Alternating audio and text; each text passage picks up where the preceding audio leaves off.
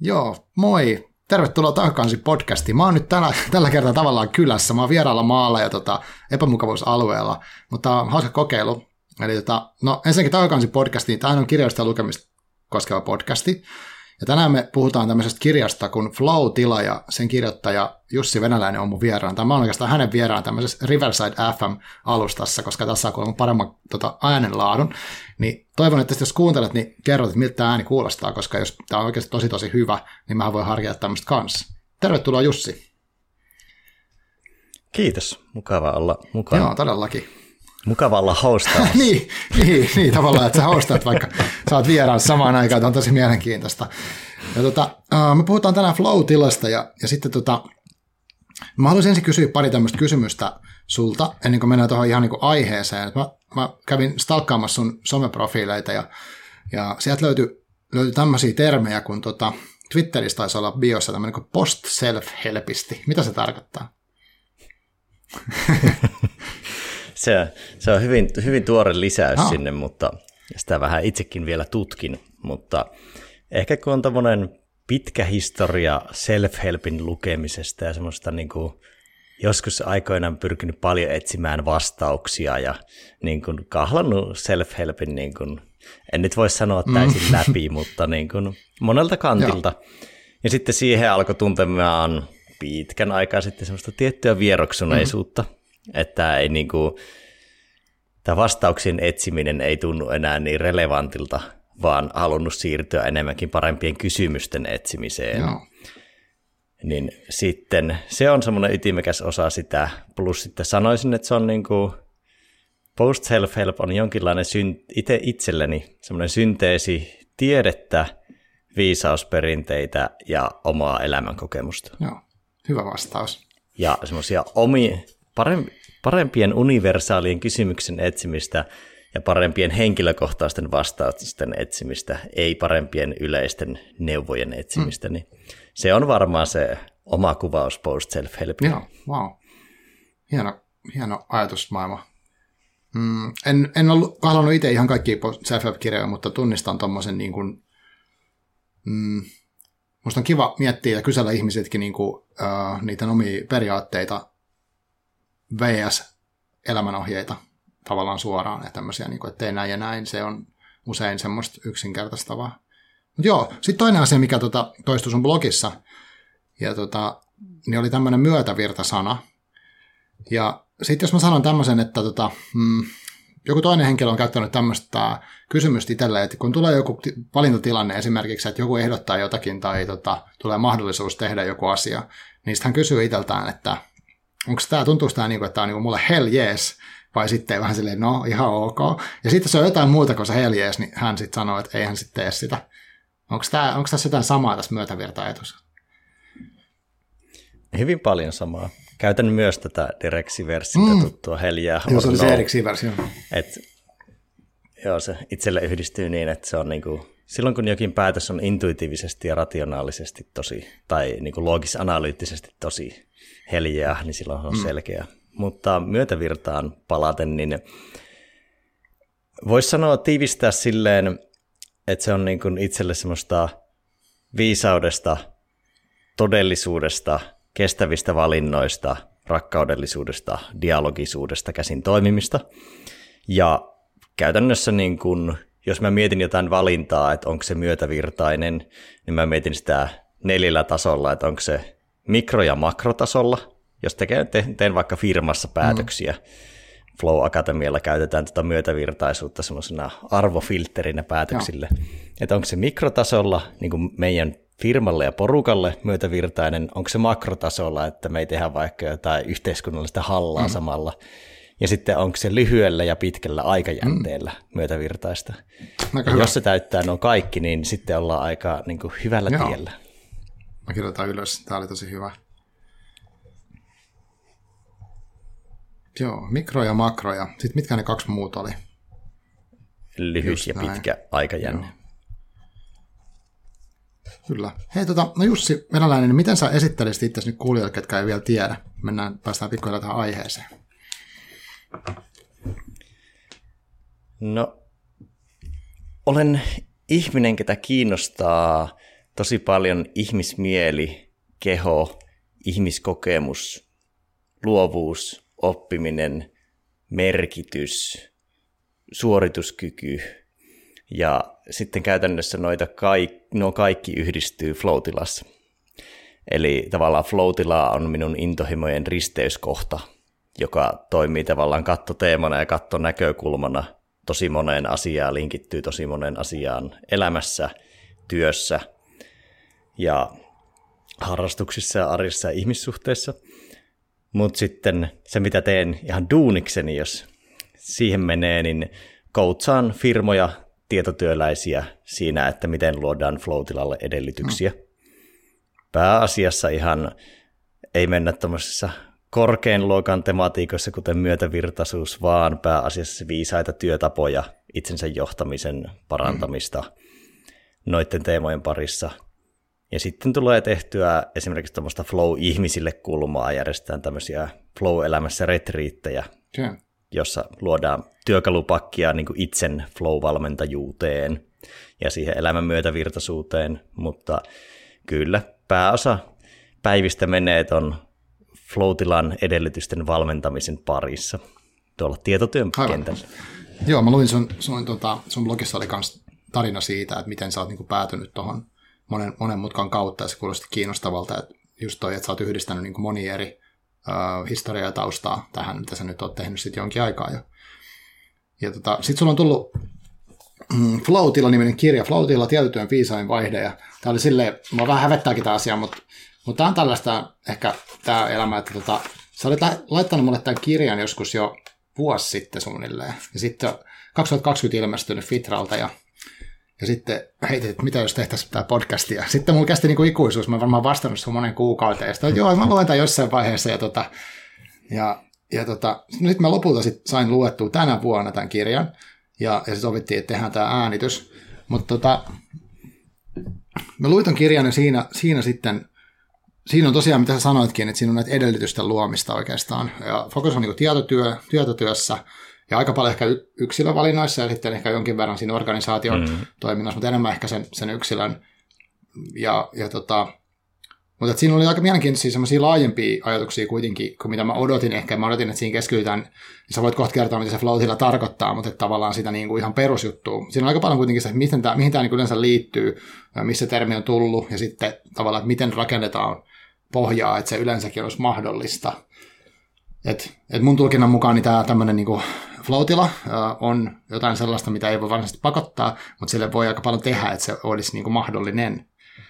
Mitä sä haluaisit kertoa tuosta kirjasta?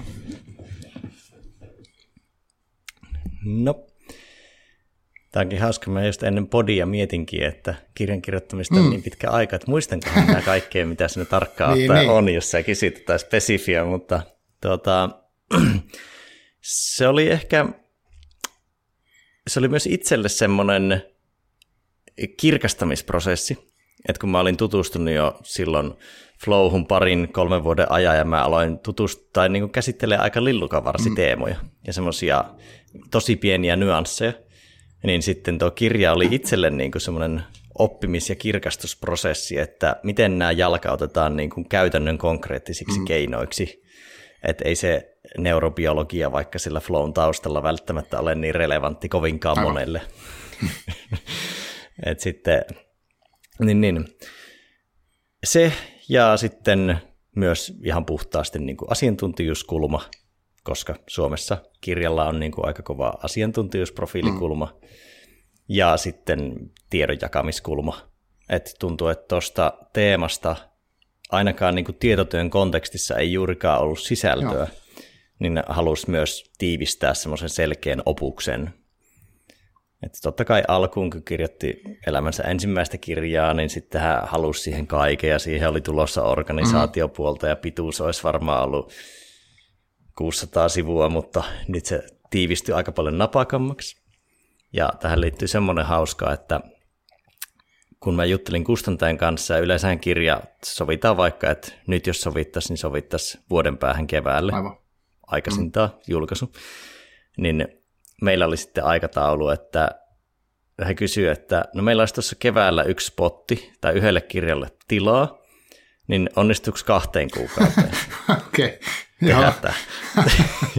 Ja sitten mä olin just tehnyt yhdestä firmasta exitin ja mulla oli paljon aikaa ja mä olin siirtymässä niin kuin täyspäiväisesti flow-pariin, joten mä sitten olin silleen, että tämä on hyvä haaste, tämä on niin kuin hyvä flow-osaamistesti itselleni ja tavallaan mä pääsen noudattamaan kaikki kirjan opit kerralla elämässä käytännössä, kun kirjoitan. Aivan. Niin sitten mä pyhitin 2 kuukautta kaikki aamupäivät, myös jonkun verran iltapäiviä ja sitten rupesin kirjoittamaan. Joo, mutta siis mä tykkäsin tästä kirjasta ja ehkä just siksi, että tämä oli niin kuin mun mielestä, koska säkin sanoit vaan tuosta self-helpistä tämän tyyppisestä. Tavallaan, niin kuin jos miettii jotain yksittäisiä, niin kuin, vaikka tässä puhutaan vaikka tämmöisiä alaotsikoita, kun rytmitä päiväsi ja viikkosi ja tee syvää työtä ja tällaista ja kato milloin katot sähköpostia. Jos otetaan niin kuin yksi tämmöinen detaili, niin on paljon kirjoja, mitkä käsittelee vaikka tätä pelkästään tämmöisiä, että miten niin kuin niitä semmoisia nyansseja säädetään jossain niin kuin omassa arjessa, mitkä on sitten hirveän tärkeitä. Mutta sitten musta tässä oli mielenkiintoista, kun tässä oli tosiaan se niinku pohja ja tavallaan se, että miten tämä niinku, miten semmoinen niinku flow-tila ikään kuin voi oikeasti syntyä, mitä se niinku oikeasti tarkoittaa, että ei välttämättä riitä, että on ne sähköpostiaikataulut laitettu kalenteriin tai et enemmän se kokonaisuus, niin semmoinen mua kiinnostaa tosi paljon se, niinku, että miksi kannattaisi edes pyrkiä tällaiseen tilaan tai jotenkin, tai koskeeko sitä jotain muuta kuin jotain ihme keksijöitä ja vastaavia tyyppejä. Mutta siitä mä tykkäsin tosi paljon tässä kirjassa ja sit sen takia uskallan suositellakin tätä. Ja sitten mun pitää varmaan sanoa, että mä sain tästä arvostelukappaleen, että sanotaan sekin nyt ääneen. Mutta mitäs nyt, kun tämä Floatilahan on vähän sellainen, niin kun, että mullakin on siitä joku käsitys ja nyt olen lukenut tämän kirjan, mutta mä en tietenkään voi sanoa, että mä oon asiantuntija. Mutta miten tässä nyt, voiko siitä sanoa jotain sellaista, että mitä se niin kun tarkoittaa silleen for dummies tai jotenkin, niin kun, mitä se tarkoittaa? Mä lähden silti kysymyksestä huolimatta sanon tieteen määritelmä, eli tiede määrittelee, että se on optimaalinen tietoisuuden tila. No sitten minun oma nykymääritelmä, tiivistelmä on, että se on ihanteellinen tekemisen ja olemisen tila. Ja miltä se kokemuksena tuntuisi ja vaikuttaisi, niin on flow-kokemukset on niitä hetkiä, jolloin sä pystyt syventyä, keskittyä täysin siihen, mitä sä oot tekemässä. Aika rientää, maailma saattaa unohtua ympärillä, saattaa unohtaa vähän niin kuin itsensäkin, että tulee just semmoisia heräämisiä, että miten mä näin upposin tähän syvälle. Ja sitten se tekeminen on yleensä tosi vaivattoman ja sujuvan tuntusta, vaikka sä teet jotain tosi haastavaa asiaa. Joo. Niin tossa pähkinänkuoressa. Ja tuolla oli kokemuksellisesti niin tunnistan tuollaisia tiloja, että monestakin yhteydestä, että niin tavallaan huomaa olevansa siinä, mutta sitten se, että voiko se niin tietoisesti rakentaa sitä ympäristöä itselleen, niin se oli ehkä semmoinen, mikä tuossa oli vähän uudenlainen näkökulma, että kyllä voi, ja voi tosi paljon vaikuttaa siihen, että voiko tuommoinen tila niin syntyä, että se ei välttämättä tarvitse olla silleen, että vaan niin odottaa ja toivoa, että joskus tulisi flow. Joo, miten mitä sitten niin kuin, miten tämä nyt sanoisi, että mitä tavallaan NS-taviksen olisi hyvä tästä sun mielestä ymmärtää? Et kun sä kuitenkin oot valinnut tuommoisen reitin, että sä niinku haluat viedä sitä sanomaa eteenpäin, niin et minkä takia sä niinku haluat sitä viedä sitä viestiä ja mitä sä ajattelet, että siitä ihmiset hyötyy, jos ne niinku tietää tästä enemmän? No, voisi lähteä siitä, että se on todellinen tila ja se on tieteellisesti todistettu. Että se ei ole tavallaan jonkinlainen pehmeä uusi trendisana tai joku uusi keksitty just juttu, vaan se on periaatteessa meidän niin kuin biologiaan kovaa koodattu, että me pystytään pääsemään flowhun jokainen. Ja jos miettii vaikka lapsia, niin ei ne ole välttämättä hirveästi kouluttautunut siihen, ne on vaan pirun taitavia siinä aika luontaisesti. Niin se, että se on niin kuin tosi selkeä olemassa oleva kyvykkyys jokaisessa ihmisessä, ja se, että siitä on tosi monta hyötyä, koska silloin sä suoriudut parhaiten ja tunnet olosi parhaaksi, joko sen, no sekä yleensä sen aikana että sen jälkeen. Ja voisi sanoa, että kaikki maailman maailmanennätykset ja vastaavat huippusuoritukset taiteessa, urheilussa on tehty jonkinasteisessa flow-tilassa. Okay. Jos kuulijoilla tulee mieleen esimerkkejä, mitkä ei ole tehty yhtään Floatilassa, niin saa heittää. Kiinnostaa paljon. Kyllä. Niin, ja se, että vaikka ei pyrkiskään olemaan, toimimaan maailman huipulla jossain kilpailullisessa jutussa tai muussa, niin silti siitä flowsta on sekä yksilölle hyötyä, ja vaikka työn kontekstissa, jos mietitään, niin siitä on organisaatiolle hyötyä, sitä asiakkaille hyötyä, ja myös periaatteessa sen kokijan lähimmäisille ja vaikkapa perheelle, koska sä flowssa niin tutkitusti paranee tuottavuus, sä saat enemmän aikaan, sä pystyt olemaan luovempi, sä saat enemmän läpimurtoideoita sekä myös semmoisia niin kuin pienempiä, kevyempiä ideoita, että määrällisesti sä pystyt olemaan luovempi. Ja sitten sä voit oppia nopeammin, koska sä voit ottaa enemmän informaatiota sisään, käsitellä sitä nopeammin ja yhdistää sitä kaukaisemmilla aivoyhteyksillä. En hyppää tässä neurobiologian puolelle, vaikka tekisi mieli. Ja sitten kaikkeen tohon totta kai liittyy se, että kyllähän se tukee hyvinvointia. Jos se kokemus on mielekäs, sulla on enemmän sisäistä motivaatiota, tulee semmoista vaikkapa, voisi sanoa, että pitkäkestoinen ahdistus johtaa burnouttiin, pitkäkestoinen tylsyys johtaa boreouttiin ja pitkäkestoinen flow-tila johtaa työn imuun. Ja noitten lisäksi vielä on tutkittu myös sitäkin, tulee tämmöinen nyt vähän self-help-kuuloinen pitkä positiivinen lista, mutta kaikki on tutkittua, niin se on myös tutkittu sitä, että ne, ketkä kokee eniten flow-tilaa, niin ovat onnellisimpia. Riippumatta iästä, sukupuolesta, sosioekonomista asemasta, kulttuurista, riippumatta yhtään mistään, niin siinä on suora korrelaatio. Niin näiden syiden takia se, että lähes poikkeuksetta, jos pyritään edistämään flow-tilaa asiassa kuin asiassa, niin ollaan aika hyvien asioiden äärellä yksilöille sekä yhteisöille. Totta kai on varmaan olemassa konteksteja, joissa sitä voitaisiin käyttää väärin, mutta noin keskimäärin niin kun vois vetää suoraa viivaa tai yhtäläisyysviivaa siinä, että mitä enemmän ihmiset kokee flowta, niin sen parempi tosi monelta kantilta. Okei, no jos sä sanoit, että toi on tavallaan ihmisen niin kuin biologinen ja luonnollinen tila, mihin kaikki on mahdollista päästä ilman, että tarvii välttämättä olla koulutusta, mutta sitten jotain edellytyksiä olisi hyvä olla, niin onko sitten, jos me puhutaan tämmöisestä nykyajan tietotyöstä, niin kuin tälleen tosi yleistävällä tavalla, niin mitkä sitten on semmoisia asioita, mitkä ikään kuin, mitkä sun mielestä niin kuin tässä nykyajan työelämässä niin kuin estää tavallaan sitä, että ihmiset ei sitten vaan olisi napsahtelisi siihen flowhun niin kuin pitkin päivää. Onko niin kuin jotain semmoista niin kuin kroonista ongelmaa että meidän työelämässä, mikä estää sen tai jotain? Mitä sä sanoisit tuosta? Se on hyvin pitkä lista. No ehkä itse jatkan edelliseen kysymykseen tähän pohjustuksena, niin flow-tilan vastakohta on pakene tai taistele tila.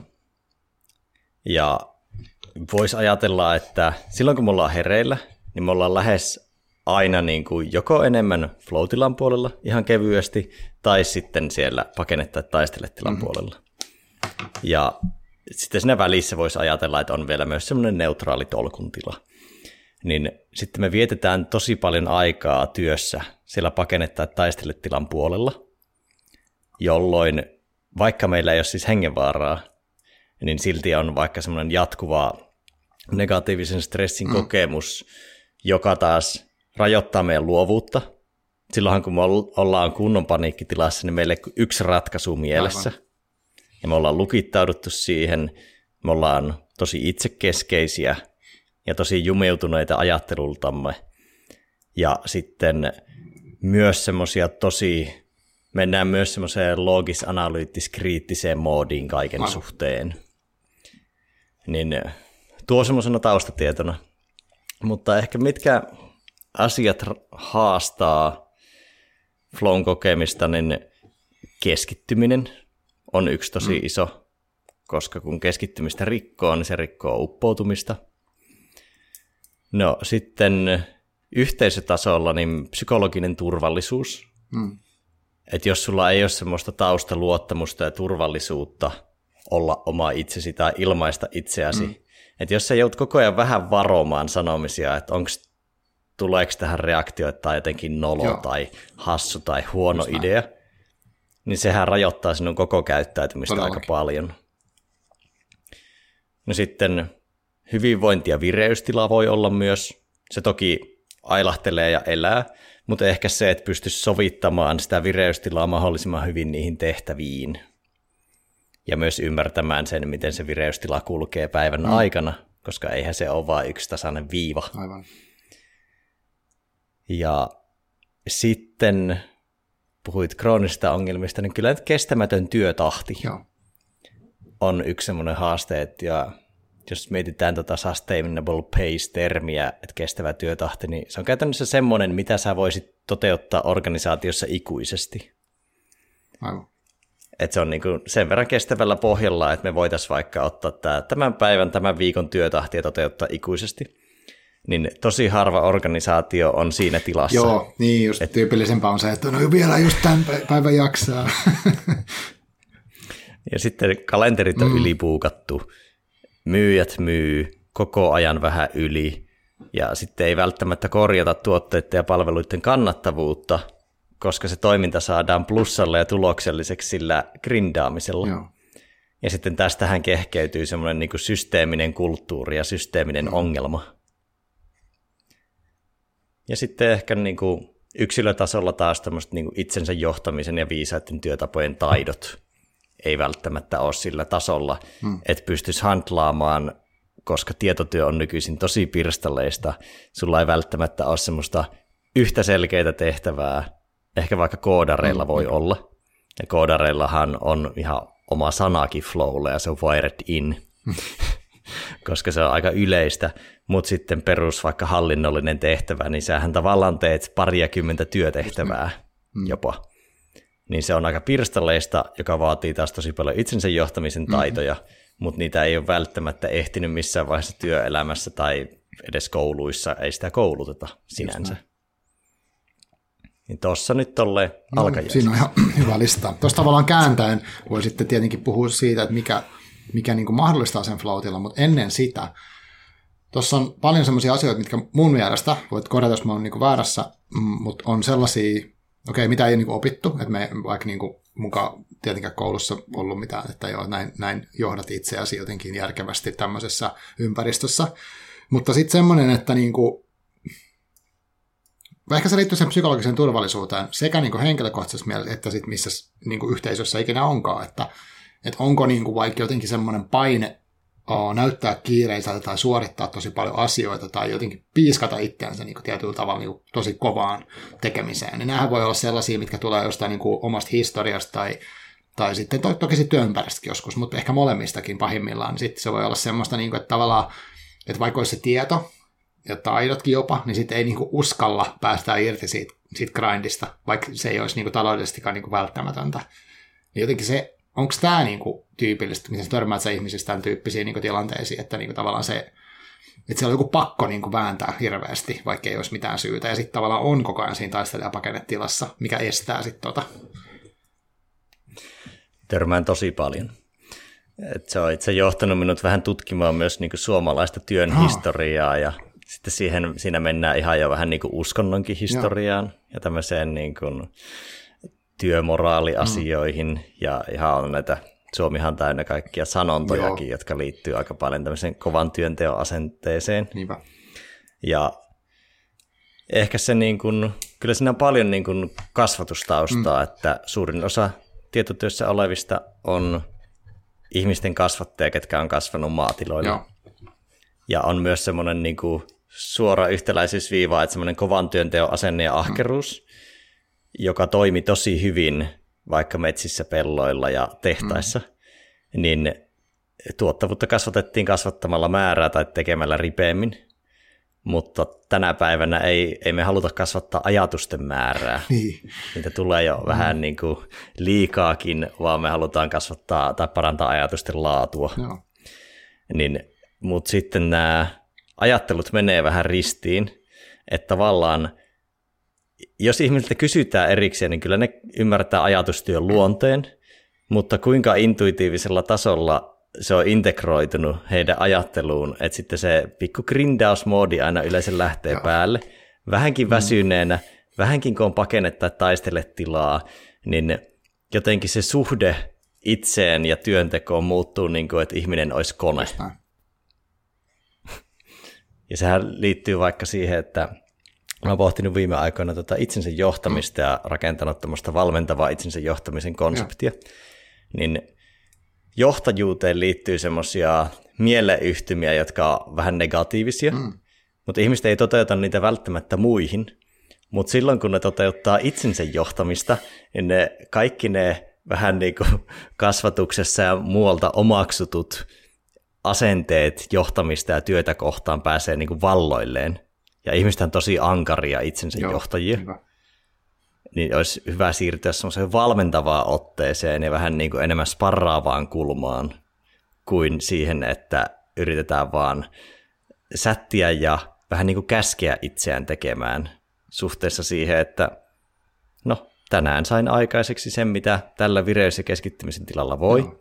Ja jos en sä päässyt tavoitteisiin, niin sitten reflektoin, mitä voin parantaa tyyppisesti. Niin, vs. että olen huono, koska en saa nyt ruoskaviuhua. Totta.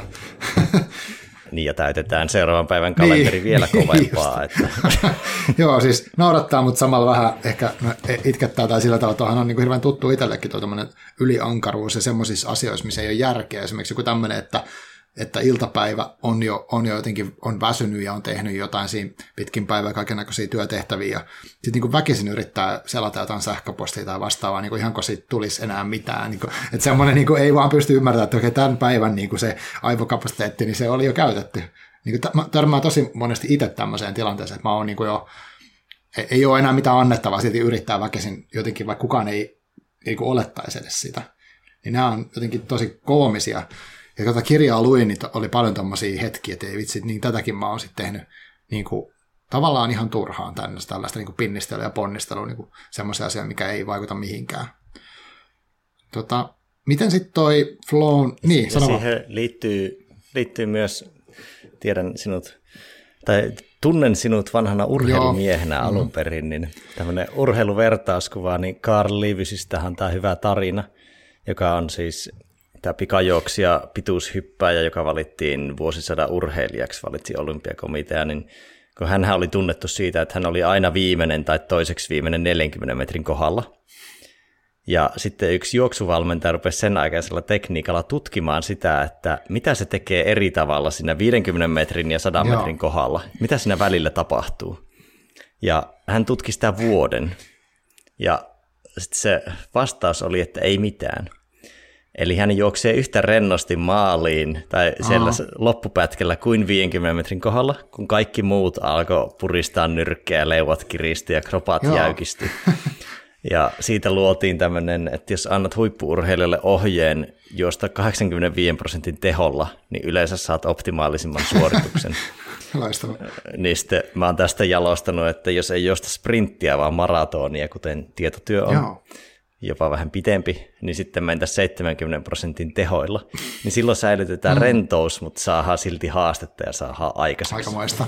Tuosta tulee mieleen, että mennään huumorin puolella, mutta semmoinen mun yksi suosikkibändeistä, oliko NoFX, varmaan tiedät, niin niillä on semmoinen biisi kuin 60%, missä ne kertoo niiden siitä musiikkifilosofiasta, kun niillä on oma levyyhtiö ollut jo niin kuin vuosikymmeniä ja ne tekee kaiken itse ja kukaan ei, niillä ei ole semmoista niin kuin pomotusta. Niin sanoo, että ne voi soittaa vaikka 3 kuukautta vuodessa ja soittaa, jos ne haluaa, niin kännissä tai ei ja niin kuin ne pitää lomia ja ne saa enemmän rahaa kuin ne, mitkä on isoja levyyhtiöillä ja niitä komennellaan. Ja, että se oli jotenkin tosi hauskaa. Ne tavallaan tekee rennosti sitä ja ne on tehnyt vuosikymmeniä ja sitten oli hyvä fiilis.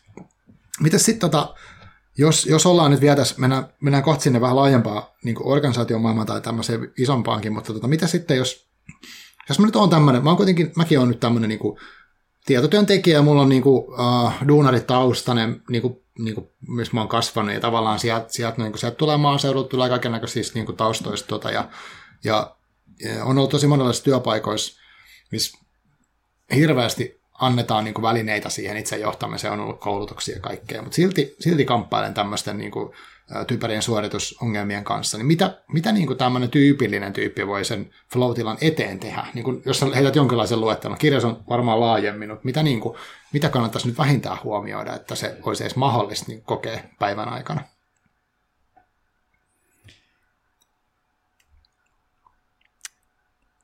Tässä vähän jahkailen hyvää tiivistystä, ettei lähde ihan vapaasesta pituus. Mennään, kirjassa esitin porrasmallin, joka jäi itse tälleen, kun tällä varmaan kirjallisuus ja kirjan kirjoittamista miettivät kuuntelee, niin on kyllä kironnut, että tein porrasmallin, koska sitä ei tarkoitus niin sanotusti kiivetä, niin tajusin myöhemmin, että se oli tosi huono vertauskuva. Mutta siinä oli välttämättömiä edellytyksiä, vireystila, keskittymiskyky ja haasteen sopivuus. Edes tietyllä tasolla on vireystila ja keskittymiskyky, jotta voi kokea niin kuin edes fysiologisesti flowta. Ja se, että ne haasteet olisi sopivia ja ettei siellä olisi vääränlaisia haasteita, koska kyllähän vaikka multitaskingilla niin voit saada itsellesi monitoheloida itsellesi ihan turhaa haastetta, mikä ei tavallaan ole pakollista. Mutta, ja sitten siellä, niin kuin, mitkä ei ole välttämättömiä, mutta tukee, niin on viisaat työtavat, yhteisöllisyys, luovuus ja merkitys. Mutta jos mennään konkretiaan, niin riippuen vähän työnkuvasta, niin pyrkisi jollain muotoa varaamaan jonkinlaisen keskittyneen syvän työn ajan. Niin kuin siihen joutuu joskus olemaan vähän ahne tietyllä tapaa ja perustelemaan sitä. Mutta se on niin kuin syvä työ, kun on työelämä yksi aliarvostetuimpia asioita, vaikka se on tosi tärkeää. Niin se, että jos tarvitsee tehdä jotain tosi keskittymistä vaativaa, sillä että sinun täytyy käyttää kaikkia kyvykkyyksiä, niin varaisi sille oikeasti aikaa. Niin se voisi olla semmoinen yksi jakso ehkä, missä kokea flow-tilaa. Joo. Tai ainakin, että jos vaikkei pääsisi flowhun, itse tämä on hyvä tarkennus tähän kaikkeen keskustelun diskurssiin, niin se, että vaikka kaikki se, mitä sä pyrit luomaan edellytyksiä flow-tilalle, niin edistää jo sitä tuottavuutta, luovuutta, oppimista, hyvinvointia, vaikka et pääsisi flow-tilaan itsessään. Niin keskittynyttä työaikaa, sitten pyrkisi myötäilemään sitä päivärytmiä, jossa vaan on omassa työnkuvassa mahdollista. Et suomalaisista 88% aamu- tai päivävirkkuja, jolloin aamut on parasta työaikaa ja iltapäivät kehnompaa. Mä esimerkiksi itse teen niin, että mulla on aamulla kaikki vaativammat työtehtävät, suunnittelu, keskittyminen, myös kirjoittaminen, koska mä en ole niin luonnollinen talentti tässä kirjoittamisessa. Niin, ja sitten mulla on iltapäivällä tapaamiset, viestintä, rutiinitehtävät, Excelit, kaikki tommoinen vähän niin kuin pintatyö. Joo. Ja mä pyrin ton mukaan rytmittää minun päiviä. En mä tietysti voi vaikka asiakastyötä aina valita, että missä se on. Aivan. Mutta pääosin kuitenkin pyrin myötäilemään niin mä olisin sopivassa mielen ja niin vireyden ja keskittymisen tilassa silloin, kun se tehtävä on. Ja jos mä tunnistan, että nyt ei vaan toimi, niin kuin te sanoit aiemmin, että yrittää vaikka väkisin vääntää iltapäivällä, niin jos ei ole pakko tehdä, niin kyllä mä pyrin siirtämään ja olemaan herkillä siihen, että milloin minun kannattaa tehdä mitäkin. Ja tämä ei suoraan liity flown kokemiseen, mutta mä oon tosi paljon korostanut viime aikoina reflektointia niin kuin pitkässä juoksussa, että aika harvahan reflektoi työtään päivittäin, vaikka siihen riittäisi jo minuutti. Että sä reflektoit työpäivän jälkeen, että mitä voisi oppia jatkoit. Yksi oppi. Ja sitten jos ei ole aikaa, niin miksi et käyttäisi 1 minuuttia siihen, että loput 449 minuuttia työpäivästä olisi merkityksellisempiä? Niin sillä saa sitä pientä kehittämistä koko ajan jatkoa ajatellen. Ja vaikka mulla on semmoinen, että mä niin kuin analysoin kitkoja. Että mikä virtautti minun työpäivää ja mikä tuotti kitkaa. Ja sitten mä katson, että jos ne toistuu, niin tässä on varmaan kannattaisi oppia jotakin. Mutta se on ehkä semmoinen pitkäkestoisempi juttu, tuo reflektointi. Ja heitetään vielä pari nopeata. Musiikin kuuntelu toimii tosi monilla hyvin. Koska monihan kokee flown niin kuin, vähän niin kuin sä olisit semmoisessa kuplassa, jossa sä unohdat kaiken muun paitsi sen, mitä sä teet, niin musiikki auttaa, vähän niin kuin tarjoaa aivoille semmoista taustapureskeltavaa, että ne ei mieti ylimääräisiä niin paljon, vaan sä voit upota siihen tekemiseen. Ja sitten kyllä niin kuin taukojen pitäminen, se on, nyt kun pitää koulutuksia tekee vaikka mentimetrikyselyjä, niin taukojen pitäminen on melkein niin kuin ihan ykköshaasteita ihmisillä varsinkin etäaikana. Joo, ja siihen Pomodoro-kello on taas tosi hyvä. Et se tuntuu semmoista teolliselta kellottamiselta, kun itselläkin on duunaritausta, niin mä aina mietin, että tämä vähän tuntuu niin kuin mä sen tehtaassa. Mutta kyllä se vaan toimii. Se voi tuntua hassulta, mutta sitten on helppo keskittyä työjaksoon, työaikana. Kello pitää huolen tauotuksesta. Joo. Tulee pidettyä ne tauot. Ja huolehdittua tavallaan, se on myös niin kuin hyvinvoinnista huolehtimista. Niinpä, ja siinä on rytmiä. Ettei tule niitä täysiä nuupahduksia. Joo, kyllä mäkin tykkään. Mä uskon niin tämmöiseen kaikkeen rytmitykseen hirveän paljon, käytän paljon Pomodoroa. Se koomikko, se Seinfeld, oli tuon Tim Ferrisin podcastissa, selitti jotenkin silleen, että hän, kun hän vaikka kirjoittaa, niin hänellä on aina kirjoitusjaksoja. Että ne ei ole ikinä silleen, että hän vaan aloittaa kirjoittamaan, vaan että sillä on niin kuin tunti, että hän kirjoittaa sen tunnin tai silloin joku muu tämmöinen. Mutta aina on niin kuin alku ja loppu, niin silloin se sanoi, että hänen mielestään silloin ne aivot niin pystyy suhtautumaan jotenkin, mitä tässä tapahtuu. Että on niin selkeä, että nyt okei, mä teen tämän tunnin tässä, sitten niin mä voin relata. Niin tavallaan noin se on sama, jotenkin semmoinen henkinen, niin kuin, että siirryn tähän tekemiseen. Eikä niin, että asiat vaan jatkuu loputtomasti, mikä tuntuu usein siltä, koska vaikka avaa sen sähköpostin tai Slackin tai ties mikä jutut, niin eihän ne, ja jotkut somefiidit, ne ei niin tavallaan lopu ikinä. Siitä tulee semmoinen outo olo, että niin okei, no mä vielä katon näin, ja sitten mä katon näin, ja sitten mä katon niin 24 tuntia vuorokaudessa jotain. Joo, se on vähän vaarallista. Mutta joo, mä uskon samaan, että tuommoiset niin rakenteet itse keksiytkin, vaikka ne auttaa. Mitä sitten Tuo on tosi hyvä nosto tuo viestimet, koska niistä mä en puhunut. Niin se, että se kaikki tekeminen olisi intentionaalista, että siinä on joku pyrkimys. Joo. Että vaikkapa että se, että viestimet ei ole päällä ja ilmoitukset ei ole päällä, koska jos se sähköposti on päällä, niin sitten tulee vähän semmoinen tapa, tai jos läkki on koko ajan päällä, niin sitä vähän kyttäilee. Joo. Ja se tapahtuu tosi nopeasti se siirtymä, että vaikka itse kouluttaa näitä asioita. Mä huomaan, että joillain viikoilla mulla alkaa niin kuin olla se släkki enemmän päällä, sitten kun mulla on vielä 3 firman släkki. Joo, apua. Niin, se, että jossain kohtaa aina herää vähän, niin kuin tulee tietoiseksi, että mähän kurkin tätä koko ajan. Niin se, että oikeasti niin kuin pistäisi aina vaikka mailin kunnolla kiinni, ja sitten kun käsittelee, niin käsittelisi sitä kerralla mahdollisimman paljon, mieluiten jopa niin sanotusti kaiken, ja sitten se olisi kiinni kaiken muun ajan, jotta aivoja ei tarvitse vaihtaa vähän niin kuin moodia, ja sitten ei ole semmoista pintasella herkkyyttä, että koko ajan olisi reaktiivisessa tilassa, vaan olisi enemmän proaktiivinen. Että se on yksi tämmöisiä, voisi sanoa, niin kuin flow-osaamisen ydinjuttuja on myös, että joutuu semmoiseen reaktiiviseen myllyyn.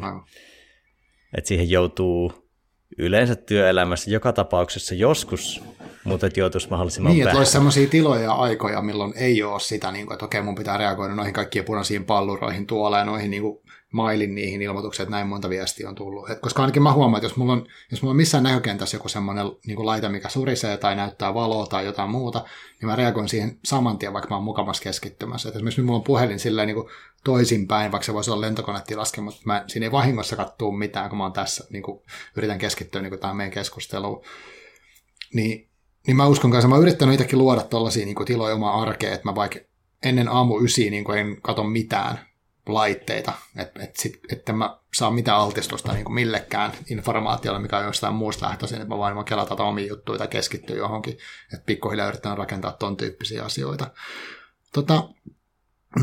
Tästä ehkä voi heitää pienen aasin silloin, kun puhuttiin tuossa läkistä ja viestimistä, niin sehän kun puhutaan niin kuin viesteistä yleensäkin, niin voidaan, kun jos me puhutaan tämmöisistä niin henkilökohtaisista, niin siihen liittyy tosi hyvin, mitä sä sanoit, niin toi niin kuin oman rytmin tunnistaminen ja niin kuin, mikä osa päivästä on kellekin niin kuin parasta aikaa, ja niin kuin, jos pystyy, niin blokkailemaan noita nyt laitteistoja ja miettiä, että miten kannattaa niitä omia duuneita tehdä. Niin sitten on tämä niinku, tavallaan viestintä, mikä liittyy sitten siihen, että muitkin ihmisiä meidän kanssa tekemässä hommia, ja sitten on työtaakat ja tämmöiset, niinku, että paljonko sitten duuneja vaikka on.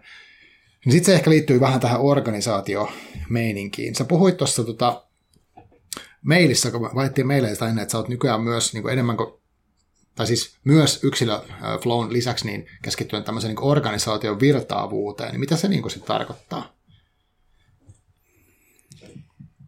Sillä ei semmoista tiedemääritelmää ole, että nyt mennään niin kuin omissa määritelmissä, mutta voisi ajatella ehkä rinnastaa niin kuin lean-filosofiaan ja virtaustehokkuuteen, että pystyttäisiin siirtymään sieltä resurssitehokkuudesta, eli niin kuin, no, nyt sanotaan karkeasti esimerkkinä vaikka siihen, että pyrittäisiin maksimoimaan ihmisten niin kuin ajankäytön kapasiteetti, että kalenterit olisi täynnä. Versus sitten, että mietittäisiin sitä lopputuloksen ja siihen pääsemisen virtaavuutta, että ne prosessit on virtaavia ja sujuvia. Niin tuohon voisi rinnastaa. Jos mennään tosi pitkälle, niin se voisi parhaillaan tarkoittaa sitä, että kaikki ihmiset toimisivat ryhmäflowssa siinä yhteisössä. Mutta se niin kuin on osittain ehkä vähän, mä nyt sanon epärealistinen, no... Käytännön kannalta joo, on se epärealistinen, mutta se, että jos sitä tapahtuisi useammin, niin aina parempi. Mutta ehkä puhutaan semmoista yleisestä niin kuin sujuvuudesta ja että pystyttäisiin ennakoimaan hyvin pullonkauloja ja vähentämään kitkaa, koska kyllä niin kuin flown edistäminen on käytännössä kitkojen poistamista. Ei niinkään, että lisätään sitä itse flowta, vaan poistetaan siltä esteitä. Onko niin kuin kitka, niin kuin jos... No... Tavallaan ehkä tiedä, mitä sä tarjoat kitkalla niin esimerkinomaisesti? No, mikä tahansa fyysinen, mentaalinen, sosiaalinen, digitaalinen asia, joka haittaa asian virtaamista. Et se voisi olla vaikka joku mentaalinen taustatekijä, että vaikka joku pelkää ilmaista asioita, jolloin se alkaa vähän niin kuin käyttäytymään jarru päällä tai rooli päällä. Se voisi olla joku toiminnallinen tai tekninen kitka, että jotkut asiat ei vaan toimi tai joku järjestelmä ei toimi. Joo. Tai sitten on siellä on vaikka huono toimintamalli tai toimintamallin puute. Vaikka se, että ei ole palavereista, ei ole mitään pelisääntöjä ja niitä, se on niin kuin villilänsi.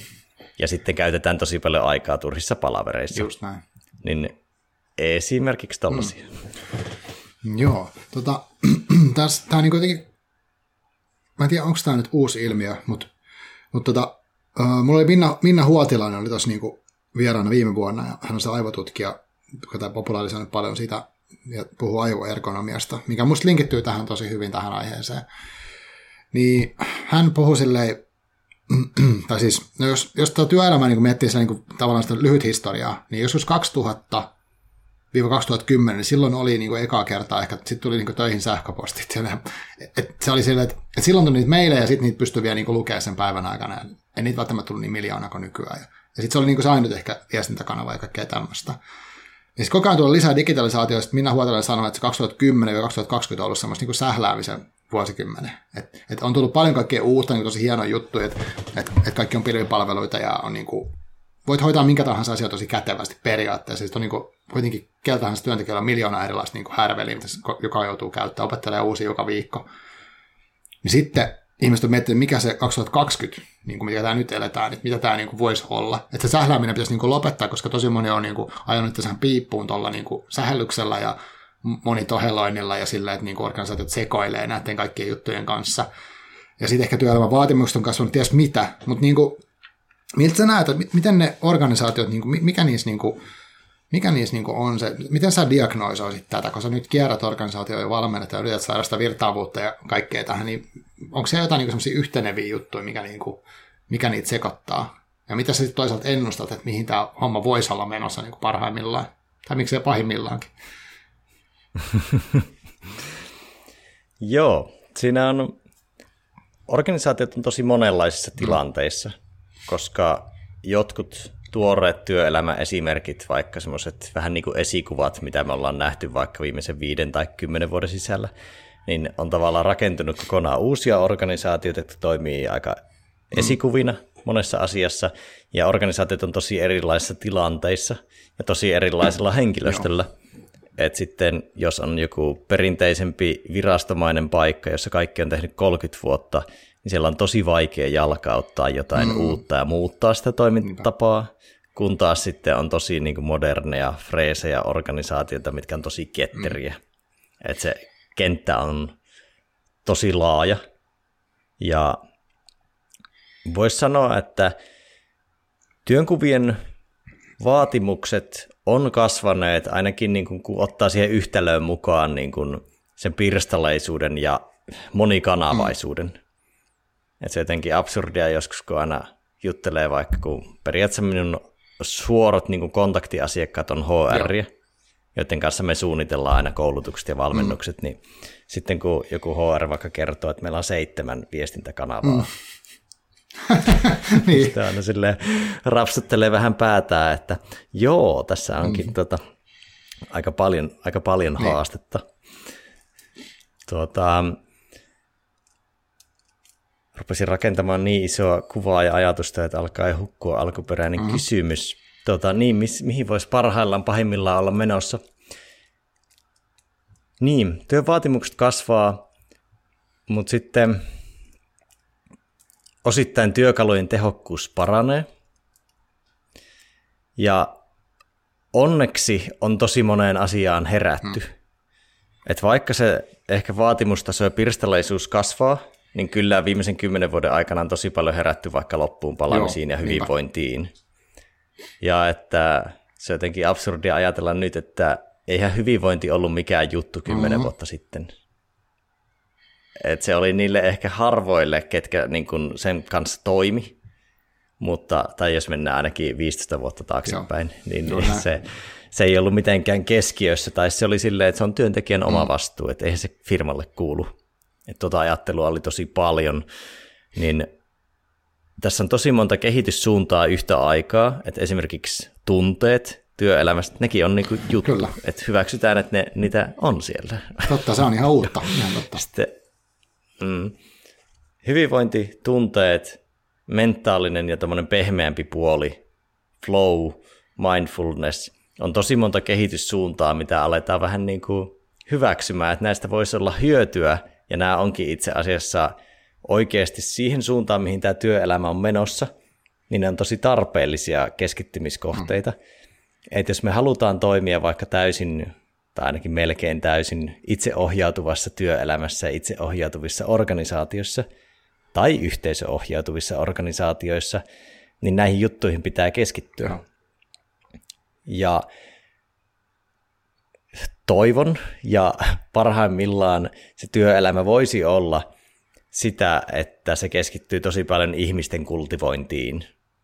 Et kun aiemmin on ehkä mennyt sillä kulmalla, kun tietotyö aikoinaan tuli, niin siinähän käytännössä kopioitiin vähän niin kuin tehtaista mallit. Et toimistothan oli tehtaiden jatkeita ja ihmiset oli resursseja. Niin sitten nyt siirrytään koko ajan enemmän siihen, että täytyy periaatteessa kultivoida ihmisiä, heidän luovuuttaan ja motivaatiota, flowta, jotta sä edes pärjäät kilpailussa. Että tavallaan pitkässä juoksussa flow, hyvinvoivat ihmiset ja luovuus on sen yrityksen niin kuin kilpailukyvynkin ja kukoistamisen edellytys ja myös kestävä työtahti.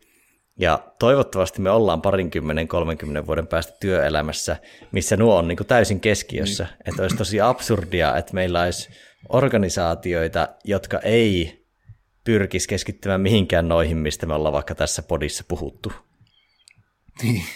Niin se, niin kuin, se, että siirryttäisiin tavallaan tosi paljon niin kuin luottamaan ihmisiin, vastuu siirtyy koko ajan enemmän työntekijöille, siirrytään siltä määrästä laatuun, koneet pystyy tekemään sitä määrää, ja ihmisten rooli on olla ihmisiä, jolloin meidän täytyy kultivoida ihmisiä.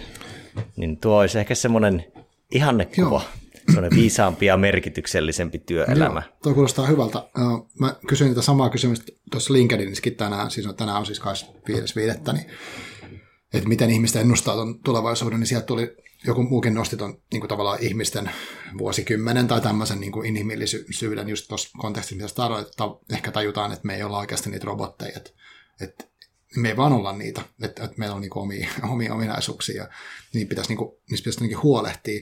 Ja sitten sit toisaalta toinen, mikä siinä nousi oli tämmöinen niinku freelanceriuden nousu myös tavallaan. Että mä mietin sitä, kun ehkä säkin tavallaan edustat sellaista, niinku, että kun meillä on näitä niinku organisaatioita, että ne on niinku isompia firmoja tai jotain niinku yhdistyksiä tai liittoja tai mitä. Ja sitten on tämmöisiä pienempiä toimijoita, niin kuin sun kaltaiset henkilöt tai firmat, jotka niin kuin menee niihin isompiin ja yrittää niitä jeesata. Et siinä on semmoinen jännä dynamiikka, että on niin kuin tämmöisiä enemmän tai vähemmän monoliittisia niin kuin organisaatioita, mitkä niin kuin puuhaa jotakin. Ja sitten on niin kuin toimijoita, jotka yrittää niin kuin sinne mennä jeesailemaan. Niin tavallaan, mitä sä ajattelet tämmöisestä dynamiikasta? Että onko tämä niin kuin elämässä? Että onko se mahdollinen kehitys semmoinen, että olisi sitten in-house flow, tai onko se niinku osa HR-joskus tulevaisuudesta, tai mitä sä niinku luulet, niinku, että tämä menisi niinku vähän pidemmällä tähtäimellä? Niin, tuo ylipäätänsä ehkä niinku valmennus, konsultti, asiantuntija, business vähän menee just siihen, että tarvitaan jotain ajatteluherättelyä tai uuden kouluttamista, koska sitä osaamista ei välttämättä voikaan olla talon sisällä. Tai se olisi aika semmoinen, joissain tapauksessa vähän ei ole mahdollista investoida siihen. Että sillä ei saada niin suurta skaalavaikutusta, että jos sulla on 20 henkilöä töissä, niin ei sulla välttämättä voi olla yhtä flow-valmentajaa. Niin. Ehkä joo, jossain superhyvin tulosta tekevässä firmassa voisi olla. Mutta ylipäätään niin onhan tuossa semmoinen vähän jännä ajattelu joskus myös, että konsultit tulee ja ratkaisee, mutta jos siellä on oikeasti niinku systeemisiä vaikeita ongelmia, niin ne voi olla, ja varsinkin jos ne liittyy ihmisiin eikä prosesseihin, niin niitähän on tosi vaikea korjata. Et kyllä mä myös toivon, että tuo koko niinku asiantuntija, valmentaja, kouluttaja, markkina siirtyisi siihen suuntaan, että ne olisi enemmän in-house. Et kun nykyisin paljon tuommoinen koulutusvalmennuskulttuuri on sitä, että tuutko vetää meille tunnin setin. Joo, mä tiedän, mä itsekin ollut siis kouluttajakonsulttina aikanaan hommissa. Versus sitten, että no onhan siinä tietysti luontaisesti siinä paljon niin kuin kysymyksiä, on se ajankäyttö ja luottamus ja kaikki muu. Mutta ylipäätänsä se, että pystyisi, että se siirtyisi enemmän siihen, että toimittaisiin enemmän in-house. Ei välttämättä nyt 40 tuntia viikossa, mutta että ne valmentajat, asiantuntijat pystyisivät olemaan siellä pidemmän aikaa. Ne oppisivat tuntea ihmiset, ne oppisivat tuntea sen talon, ne pystyisivät oikeasti vähän niin kuin sisältä käsin kehittämään sitä kulttuuria ja prosessia versus, että ne tulee ulkoapäin ja pienellä prepillä kertovat yleisiä hyviä oppeja. Just näin. Niin se voi olla vaikka, että olisi niin kuin 4 tuntia viikossa in-housea, niin kyllä siinäkin parissa kuukaudessa sä oot jo aika syvällä siellä. Niinpä. Kun jututat ihmisiä ja saat kuulla, miten asiat menee, niin en usko, että koko markkina missään nimessä menee siihen, mutta toivon, että se menisi pikkasen enemmän tohon suuntaan, koska ei välttämättä voi just olla täyspäiväisiä, niin kuin HR:ssä ei välttämättä ole täyspäiväistä flow-tyyppiä. Niin, just aivan. Niinpä. Joo. Niin, mutta kyllä mä uskon, että HR tulee olemaan tosi mielenkiintoinen kenttää, vaikka 20 vuoden syklillä. Varsinkin tulosta tekevissä organisaatioissa, että onhan vaikka Suomessakin, vaikka on kuullut tämmöisiä työtitteleitä kuin Head of Feng Shui. Joo, aivan. Niin se on aika mielenkiintoinen, että miten sä niin kuin luot sitä ympäristöä työntekijöille, niin, ja tunnelmaa ja sitä työnteon fiilistä, niin kyllä HR:ssä tulee olemaan, varsinkin jos tämä työelämä menee siihen ihmisten kultivointiin, niin millä kaikilla tavoilla ihmisiä ruvetaan kultivoimaan. Aivan.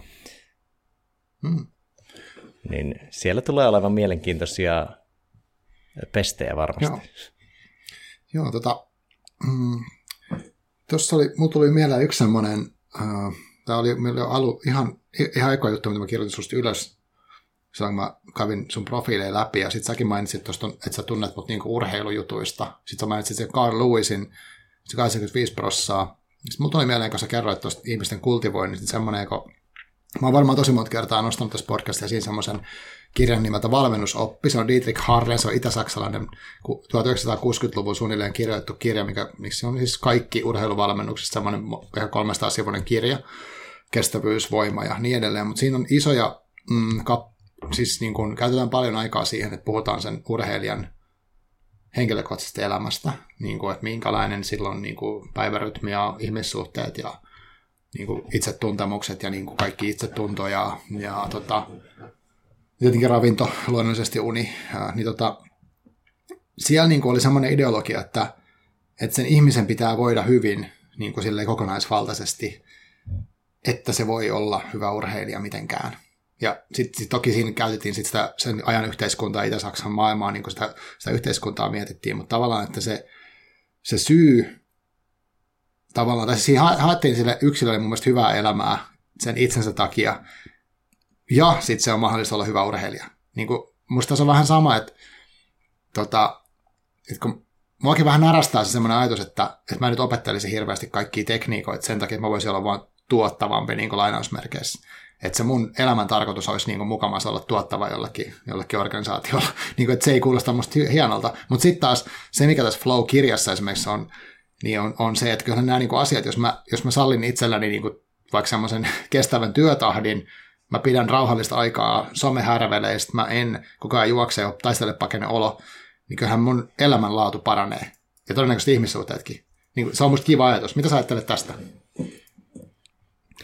Tuo on tosi tärkeä näkökulma, ja tuli mieleen just heti kun alussa kyselit kirjasta, niin se, että moni niistä keinoista, tavallaan periaatteessa varmaan melkein jokainen keino löytyy jostain oppaasta tai jostain reittiä, mutta just se, että se flow tarjoaa siihen semmoisen taustanäkökulman, että miten tämä liittyy elämään, hyvinvointiin, työn mielekkyyteen, ja se, että se ei ole vain, että minä käytän tätä kikkaa, vaan sillä kikalla on isompi vaikutus ihan niin kuin kaikkeen ajatteluun ja kehoon ja fysiologiaan ja muuhun. Niin, mutta joo, hyvin tai erittäin samoilla linjoilla tämän kanssa, että kyllä hyvinvoivat ihmiset niin kuin säteilee, oli se sitten tuottavuutta tai hyvinvointia, niin ulospäin myös niihin yhteisöihin, oli sitten työyhteisö tai vaikka lähimmäiset tai perhe tai ystävät. Että silleen yksilön hyvinvointi on harvoin keneltäkään pois. niin, aivan. hyvä pointti. Joo, ja tuosta tulee mieleen niin kuin montakin juttua. Yksi on se, että kun tavallaan vaikka tässä puhutaan tässä kirjassa niin kuin tietotyöstä, niin kuitenkin mä mietin, että semmoisia, mä tunnen ihmisiä, jotka tekee vaikka taidealalla töitä, että on siis niin kuin ihan ammattitaiteilijoita, erilaisia, niin tavallaan se, siinäkin on paljon semmoista aivotyötä, ihan hirveästi on niin kuin toki sitä hallinnoa, että pitää myydä itsensä ja markkinoida ja niin kuin hakea apurahoja ja kaikkea tällaista. Se on niin kuin ihan sitä HC-tietotyötä. Ja sitten on myös se, että pitää olla luova, pitää olla sitä niin kuin luovaa energiaa tai aikaa ja tilaa ja kaikkea tämmöistä sille. Niin tavallaan nämä musta asiat niin kuin toimii semmoisillekin henkilöille tai kirjailijoille, miksei. Että et kuka tahansa niin kuin jotenkin hyötyy siitä, että se voisi niin kuin antaa itsensä, miten sen sanoo, niin kuin kukoistaa, jos käytetään tämmöisiä hauskoja termejä. Että siinä mielessä niin kuin laajempi kuin tietotyökonteksti musta tämä kirja, vaikka tämä onkin fokusoitu siihen. Niin, ja kyllähän ne samat prinsiipit ja edellytysten luonnit pätee luovaankin työhön, että silleen ne ei muutu. Ja loppupeleissä, jos mietitään, niin kyllähän ehkä ne luovan puolen henkilöt voi just nimenomaan jopa oppia enemmän kuin ne tietotyöpuolen henkilöt. Ja sitten jos mietittäisiin toisinpäin, niin ne tietotyöpuolen henkilöt voisivat oppia tosi paljon taiteesta ja luovuudesta keinoja, mitä käyttää omassa työssäänkin tai elämässä. Joo, ihan varmasti. Joo, ja sitten tämän tyyppinen asia, mitä sä tässä niinku teet ja puhuit tuosta jonkinlaisista niinku flow-organisaatioista ja semmoisista, että voisi moni ihminen olla samaan aikaan semmoisessa tilassa, niin sitten varmaan vaatisi, että sitten ihmisyhteisöt miettisivät yhdessä, että mikä voisi olla semmoista laadukasta tekemistä ja jotenkin mielekästä ja hyvän tuntuista ja hyvinvointia lisäävää. Niin tämmöinen kuin Arto Salonen, tämmöinen no mä en muista hänen mitään titteleitä, mutta hän on ollut kirjoittamassa semmoista kirjaa kuin Sivistysvaurautena, mitä mä oon hehkuttanut kanssa moneen kertaan ja tuun hehkuttaa jatkossakin. Siinä puhutaan siitä, että kun meidän pitäisi keksiä niin tavallaan tapoja elää kestävästi, niin kuin, ei pelkästään niin työelämän mielessä, vaan niin kuin tämän luonnon niin tilan takia, niin siinä oli semmoisia nostoja, että silloin pitäisi miettiä, että mikä olisi niin yksilölle hyvää elämää ja yhteisölle hyvää elämää, semmoista, mikä ei kuluta luonnonvaroja. Niin silläkin tämä musta linkittyy siihen, että mitä luodaan niin semmoisia vaikka yhteisiä kokemuksia, missä monella ihmisillä voi olla tämmöinen hyvä tila päällä. Ja hyvinvointi linkittyy myös paljon siihen, että ei vain se, että sä vähän niin kuin, käytin aiemmin termiä säteilet ulospäin hyvinvointia, mutta siis myös se, että se muuttaa ajattelua positiivisempaan suuntaan, että on vähemmän kyyninen, vähemmän negatiivinen, huomioi enemmän muita ihmisiä ja huomioi luontoa myös, että sä oot jo empaattisempi niin kuin lähtökohtaisesti. Ja yksi vaikutus itse asiassa, mikä myös Flowlla on havaittu, että kun sä oot flow-tilassa, niin sä oot vähän tavallaan niin kuin lähempänä itseäsi, että sulla ei ole niin paljon semmoinen tietoinen ajattelu ja järkeily niin sanotusti tiellä. No. Niin, ja sä ehkä oot ilmaiset enemmän itseäsi, oot vähän niin kuin haavoittuvampi jossain määrin, niin ihmiset on flow-kokemusten jälkeen, niin ne on empaattisempia, avoimempia, myötätuntoisempia. Eli tavallaan niin kuin ne on parempia ihmisiä. Joo. Sen jälkeen niin kuin pienessä mittakaavassa. Aivan. Ei ne nyt muutu täysin, joo, mutta pikkasen. Joo, kyllä. Joo, hienoa.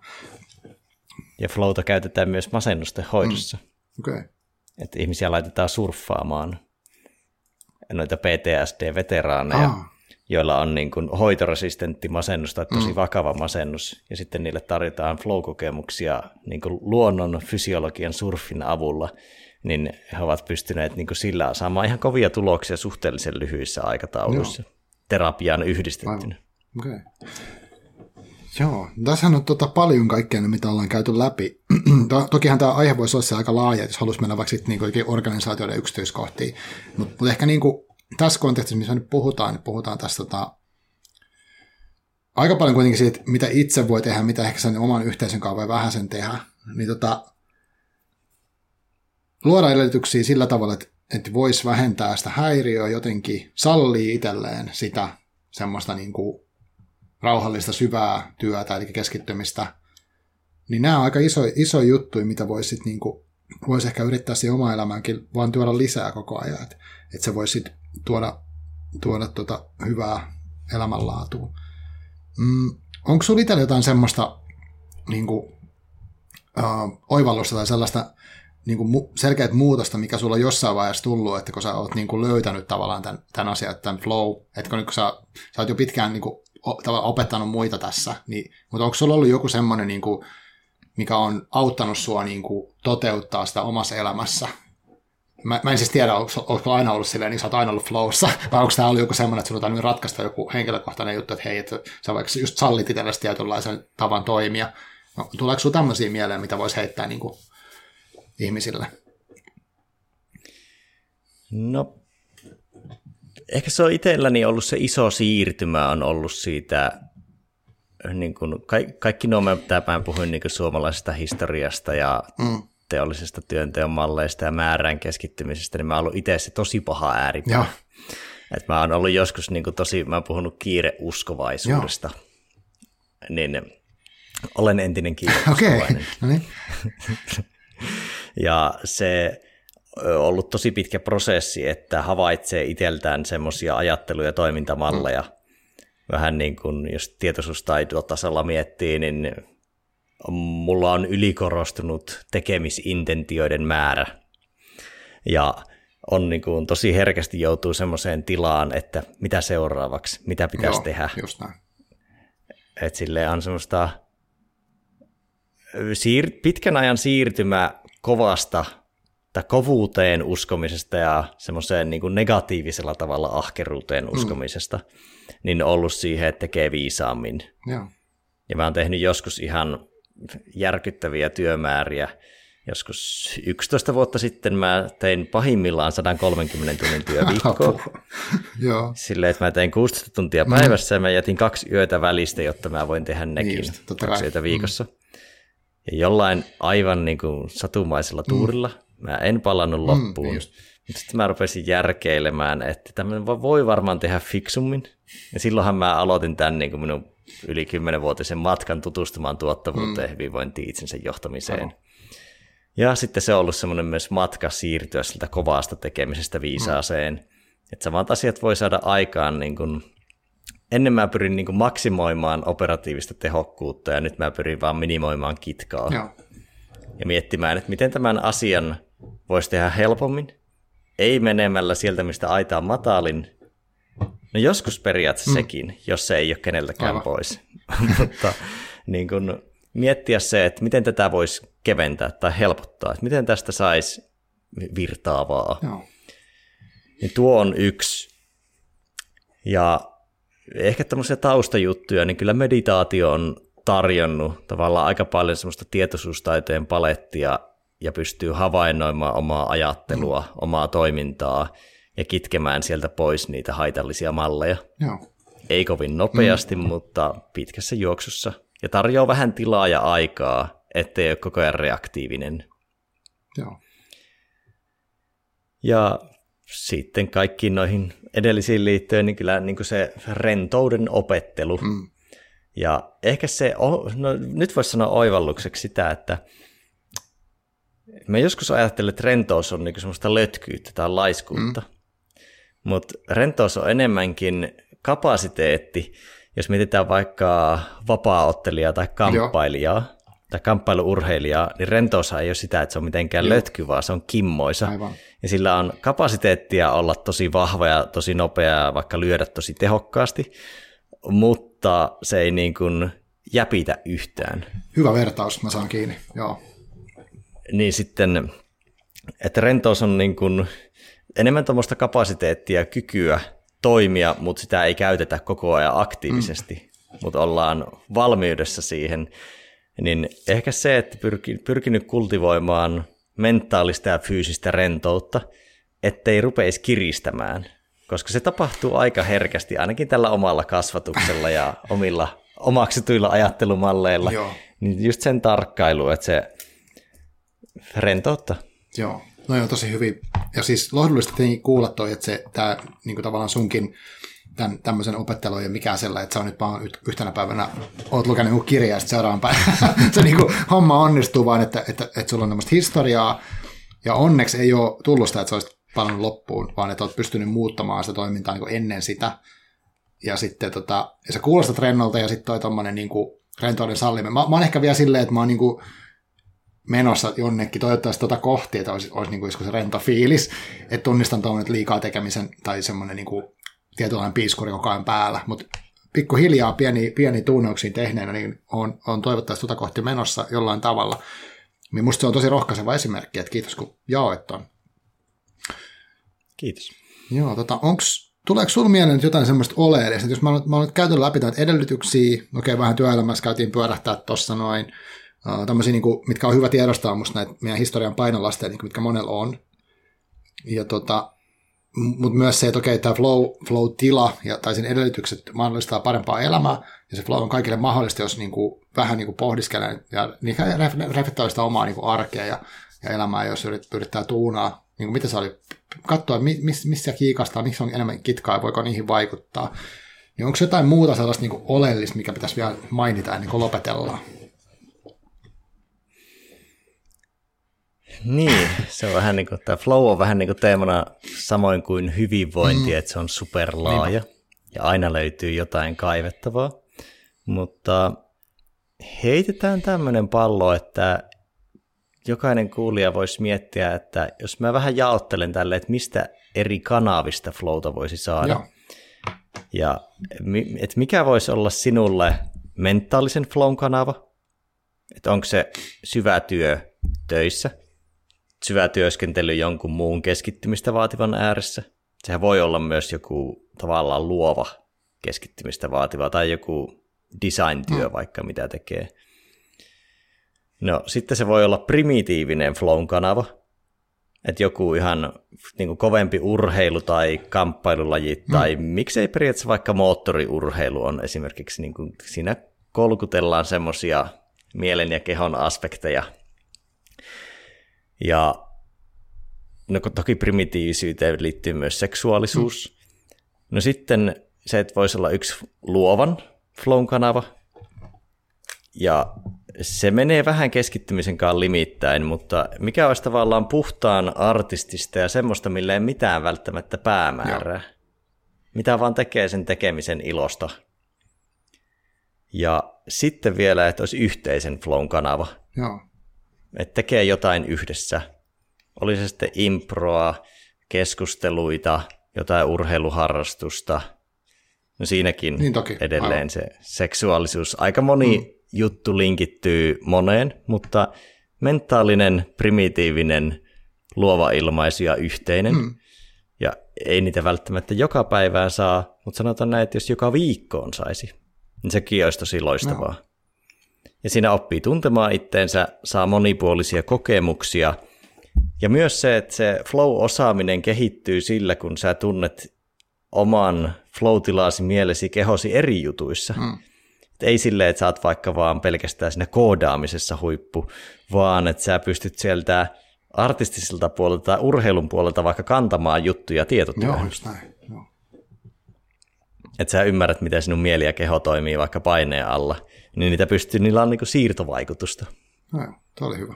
Niin tossa tommoinen lopputiivistys.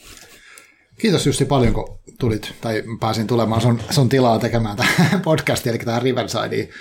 Ja kiitos tosi paljon, kun olit mukana, ja kiitos kuulijoille. Toivottavasti löydätte rentoutta, sitä mä ainakin toivoisin kaikille, myös itselläni. Kiitos paljon. Kiitos, oli oikein ilo olla tässä teikäläisen kanssa oikein. Niin kuin erittäin lepposa ja nautinnollinen olla, että ei tunnu ainakaan työltä. No, mukavaa. Tuntuu rennolta. Hei, kerro vielä loppuun. Joku nettisivu, kun aina pitää sanoa, että missä nettisivuissa sut löytää, niin mistä sut kannattaa kaivaa esiin? Flow-akatemia.fi okay. Löytyy ehkä 150 tekstiä, videota, podcastia. Siellä on niin kuin, tehdään long format podcastia. Flow-tilaan liittyen on kaikkia taiteilijoita, urheilijoita. Joo. Tieteilijöitä, työntekijöitä.